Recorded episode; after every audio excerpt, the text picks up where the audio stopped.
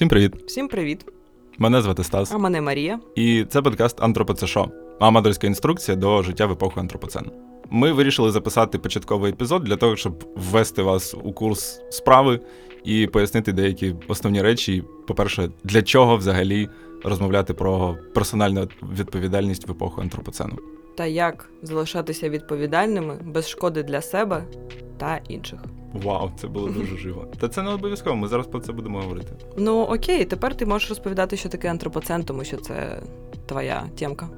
Окей. Отже, що таке антропоцен? Це сучасна епоха, яка приблизно почалась із ери індустріалізації, коли вплив людства на навколишній світ став дуже високим. І це стосується не тільки екології, клімату та тваринок, а ще й стосується людства загалом. Бо наші економічні і політичні рішення в умовах глобалізації фактично стосуються кожної людини у кожній частині світу. Ось вам антропоцен. Багато хто думає, що коли ми говоримо про антропоцен, ми говоримо просто про клімат. І про те, що клімат змінюється, і це недобре. Але насправді це стосується більших речей, ніж просто зміна клімату. Звичайно, кліматична криза, або зміна клімату, або глобальне потепління – це все проблема, це залишається проблемою. Якщо дуже коротко, дуже аматорсько і дуже просто, це стосується збільшення концентрації парникових газів у атмосфері планети, через що планета фактично дуже інтенсивно і швидко нагрівається. І це і називається парниковий ефект. Але насправді це складніше, ніж просто нагрівання, бо фактично погодні умови, клімат, рівень океану, засушливість деяких місць – все це дуже інтенсивно змінюється не за мільйони років, як зазвичай це відбувається на Землі, а за 100, 200, 300 років. І ми будемо багато говорити про те, як різні речі, здавалось би, буденні, пов'язані із зміною клімату. Але ми будемо говорити не тільки про це, бо антропоцен ще стосується, наприклад, зменшення рівня біорізноманіття. Знову ж таки, ми всі доволі давно знаємо, що тваринки помирають, і це вже у документалках нам казали ще з дитинства.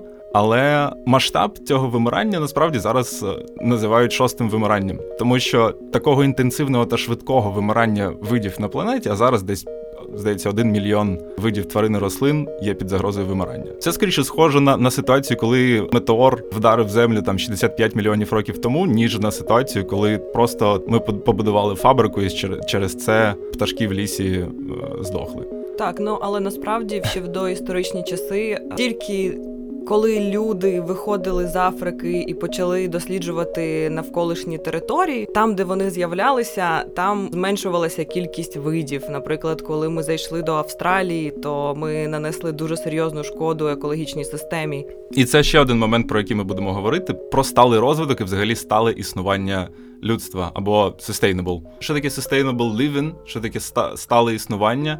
Це така економічна та політична система, за якою людство живе комфортно, але не вбиває світ навколо і фактично не знаходиться на шляху до повного знищення за 100-200 років від цього дня. Але це не комунізм чи якась подібна утопія, якщо що, тому що це може звучати як якась дуже утопічна історія типу комунізму чи якоїсь ще іншої. Ні, в цьому немає нічого утопічного насправді. Ідеальний тип якийсь, він завжди утопічний, але в цілому суть цінностей сталого розвитку і сталого існування полягає в тому, щоб налагодити процеси виробництва, споживання і взагалі як трошки перелаштувати цінності людства у більш, я не хочу казати eco-friendly, а скоріше більш сталі. Такі, за яких люди не будуть хотіти купляти собі речі кожного дня, а виробництво маленької пластикової штучки не займатиме 1000 літрів води. І при цьому, по ідеї, нам не потрібно паритися в ідеалі про те, що можливо через 50 років в нас не буде достатньо прісної води, тому що це раціональне використання ресурсів. І воно має в ідеалі розподілятися якось приблизно рівномірно. Так, і тепер, я думаю, варто поговорити трошки про навіщо говорити про персональну відповідальність перед у епоху антропоцену. Тому що, по-перше, дуже важливий момент, який потрібно завжди пам'ятати. Мені здається, дуже багатьом активістам, екоактивістам і тим, хто кричить, що черепашки помирають, а ведмедики плачуть на останньому шматочку льоду десь на північному полюсі. Потрібно пам'ятати про те, що це не про захист планети, це не про захист клімату чи чогось такого. Це, власне, про захист і виживання людства. Тому що з планетою нічого не станеться. Вона буде собі існувати так само, як вона існувала і раніше, і вона вже не вперше переживала вимирання дуже великої кількості видів на своїй поверхні. Тобто з нею буде все ок. Тому коли ми говоримо про кліматичну кризу, коли ми говоримо про антропоцен і говоримо про особисту відповідальність, то це відповідальність не перед планетою, це відповідальність перед людством. Так, тому можна сказати, що це гуманістична ціль, а не екологічна, а не комуністична.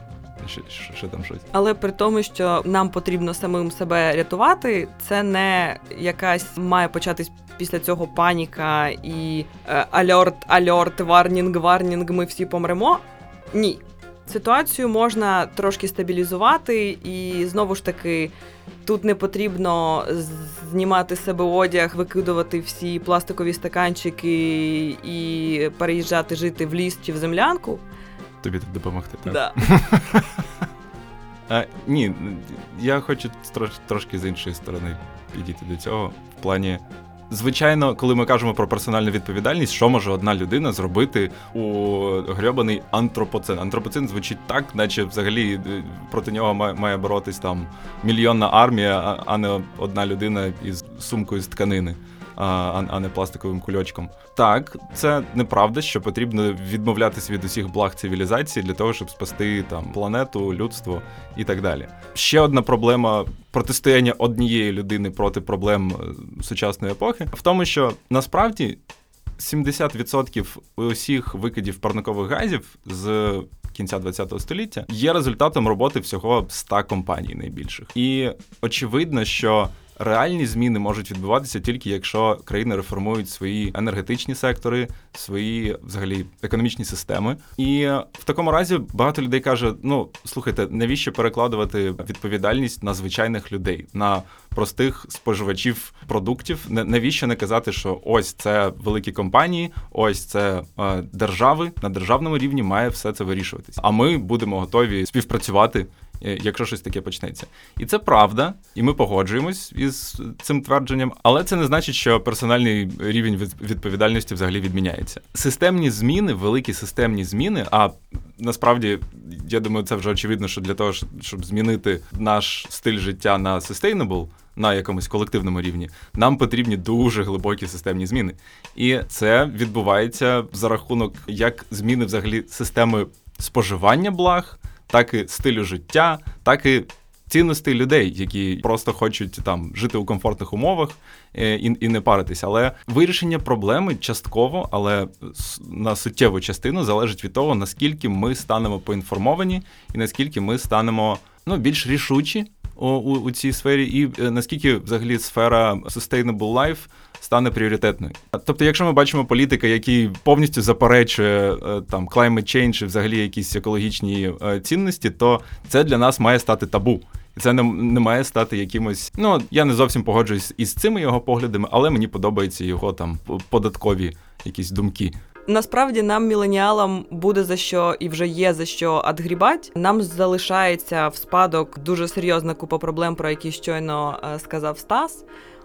Але так, дійсно, історії про політиків, які не бачать в очі проблеми або спеціально їх ігнорують, просто тому, що вони зацікавлені в такому статусі кво, в такому порядку речей, щоб це не змінювалося і залишалося так, як є.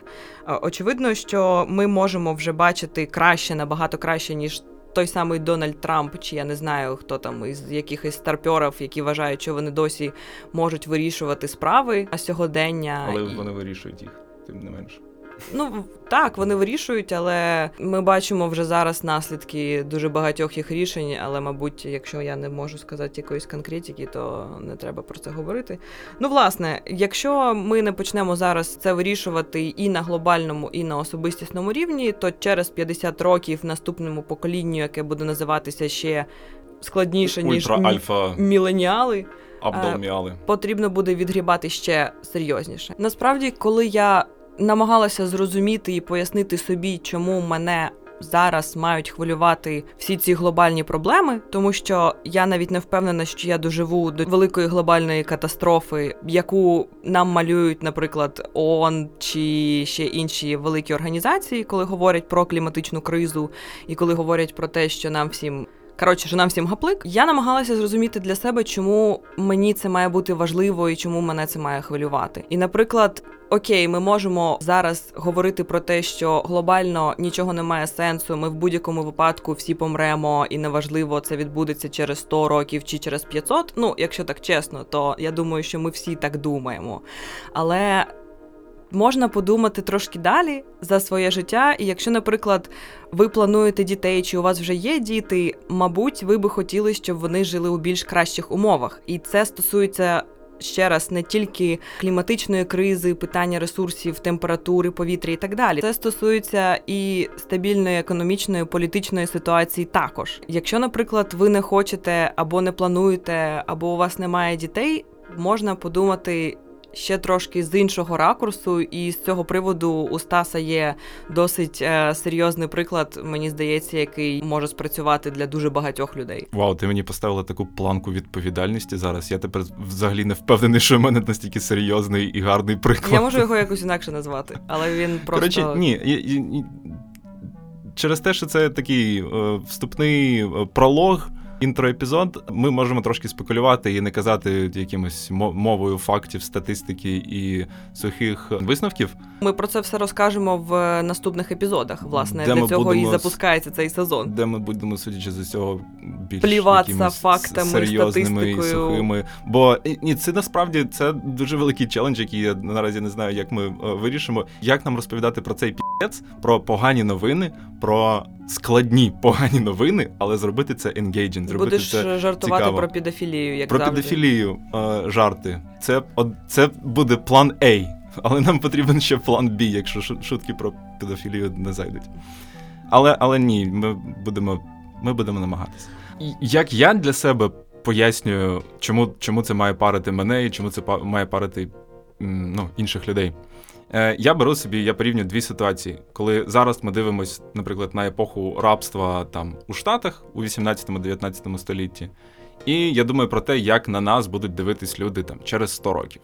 І очевидно, що коли ми дивимося на рабство в 1800 році у Штатах, коли там вже типу є демократична республіка, ми думаємо, ці люди, мабуть, були не дуже розумними. Ці люди були трошки ідіотами, лицемірними. Бо фактично в країні була система рабства на основі расизму. Але проблема в тому, що в той час із тим знанням, яке було у людей про відмінність між расами, про розуміння економічної і політичної системи, в якій вони живуть. Соціальної складової. Так. Вони якось пояснювали для себе, чому це справедливо. Вони говорили, окей, але там біла раса більш цивілізована, розумна, тому це справедливо.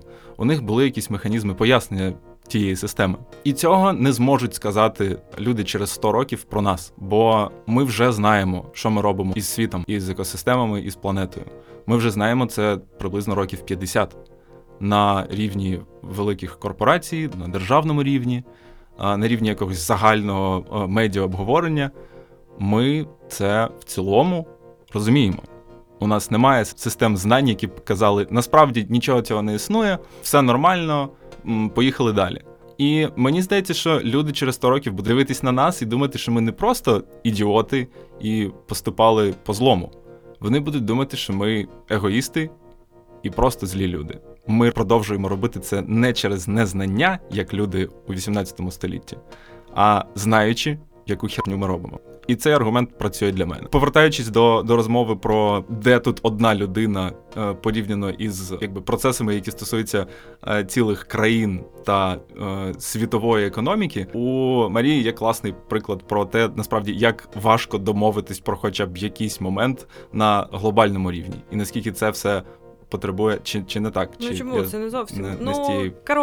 Історія в тому, що попри всі серйозні економічні і політичні зрушення, яких ми зараз потребуємо і про які ми зі Стасом говоримо, людство може домовитися просто висадити 1 мільярд гектарів дерев. Це супервеличезна цифра, і планета, можливо, навіть зараз при такому статусі кво не зможе потягнути на собі цю величезну кількість. 1 мільярд гектарів – це приблизно площа Сполучених Штатів. Це не наша ідея тут, яка з'явилась зараз, а це реальна якби ідея, яка спроєктована, що зможе повернути рівень СО2 у атмосфері на рівень 19 століття. І там призупинити потепління вище, ніж на 1,5 градуса по Цельсію. Ну і це гарний приклад того, що країни не можуть домовитись про, здавалось би, простий метод вирішення, не повного вирішення, але все одно хоч якогось вирішення ситуації, тому що потрібно вирішувати, де висаджувати ці дерева, де кліматично їх можна висадити, але це не проблема. Вчені вже якби запропонували деякі території. Ні, це штука не в цьому. Просто потрібно, щоб всі домовилися і сказали, окей, ми всі це зробимо, всі вкладуть в це якісь ресурси і, власне, висадять ці бісові майже 1 мільярд гектарів. І все буде хорошо. От і вся історія.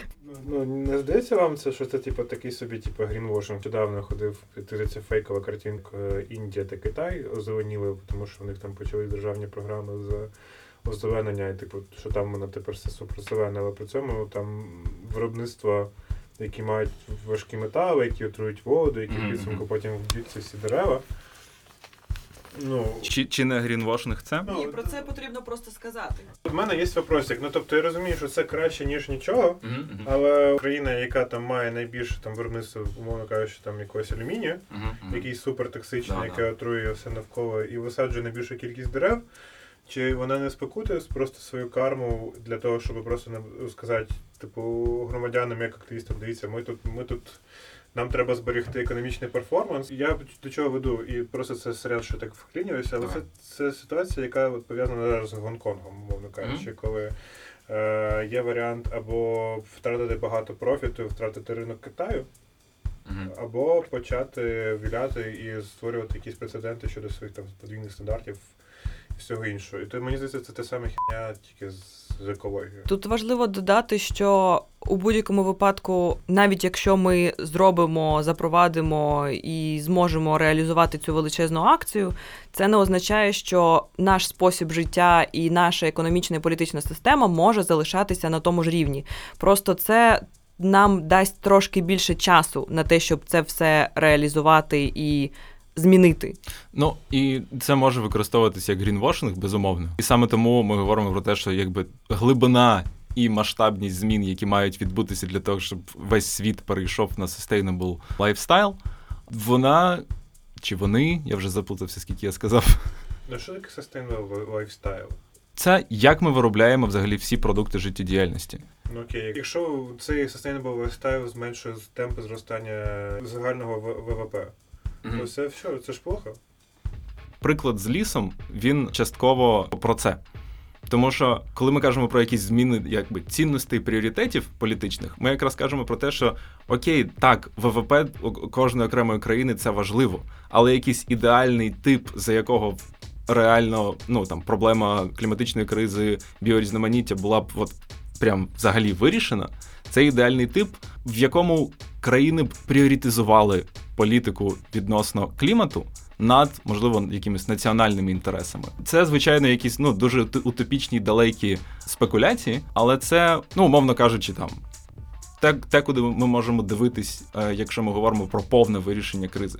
Але, звичайно, на цьому етапі ми не можемо казати про те, що окей, так, країна має забити на власні інтереси, забити на власний ВВП, на робочі місця, бо ліси вирубують, і це проблема, і це має нас парити. Особливо, якщо ми говоримо про там контекст України, яка не є дуже сильним забруднювальником світу, і не є дуже великою економікою, і не є дуже багатою developed country, яка впливовим гравцем у всій цій глобальній ситуації. Але ми виходимо з позиції, що щоб дійти до якогось ідеального типу, який дуже далеко і наразі не є видним, нам потрібно з чогось починати. Нам потрібно починати з поінформованості і, я би сказав, із поінформованої зміни свідомості, зміни системи цінностей, якось так. І повертаючись до твого питання про грінвошинг, це може бути грінвошингом, звичайно. І просто проблема в тому, що тільки висадивши дерева, ми не зможемо сказати, окей, climate resolved, розходимось, ми вирішили цю проблему, все. Херачим заводи. Так, херачим далі заводи. Це включає в себе і перевтілення процесу виробництва, заводів, і якісь ліміти на викиди, і якась там чиста енергетика, і темпи консюмеризму, і купу ще всього. І проблема часто в тому, що нам розказують про один метод, який насправді, покриває маленьку частину цієї проблеми, але не вирішує її повністю. І в той час по інших фронтах, які є більш важливими, відбувається повний гаплик. Повний, ви зрозуміли. І це також проблема, і ми про це також хочемо говорити. Але говорити, що якісь методи взагалі не варті уваги, і вони їх треба одразу відкинути, тому що ми не робимо ключові штуки, так теж не потрібно. Мені здається, що тут кожна дія і кожне спрямування у цей напрямок якоїсь там sustainable future, який дуже далекий, знову ж таки, він є важливим і він є вагомим. Але він не відміняє проблему у всіх сусідніх сферах. Якось так. Цей епізод просто знімає з нас деяку відповідальність і потребу кожного наступного епізоду пояснювати, що таке антропоцен, що таке кліматична криза і чому ми так часто будемо використовувати слово sustainable або сталий. Або персональна відповідальність і до чого тут взагалі дії однієї людини до цієї масштабної проблеми. Да, я думаю, на цьому все, і ми побачимось, почуємось з вами в наступних епізодах. Ні, це не треба казати. Але скажи про Радіо Поділ, тобі подобається це казати. Ми залишимо референси і лінки на наші соцмережі в описі до епізоду. Якщо вам буде цікаво, ми будемо дуже вдячні за якісь питання, фідбек, зірочки, зв'яздочки і коментарі. Дякуємо. Всім пока. Бувайте. Радіо Поділ.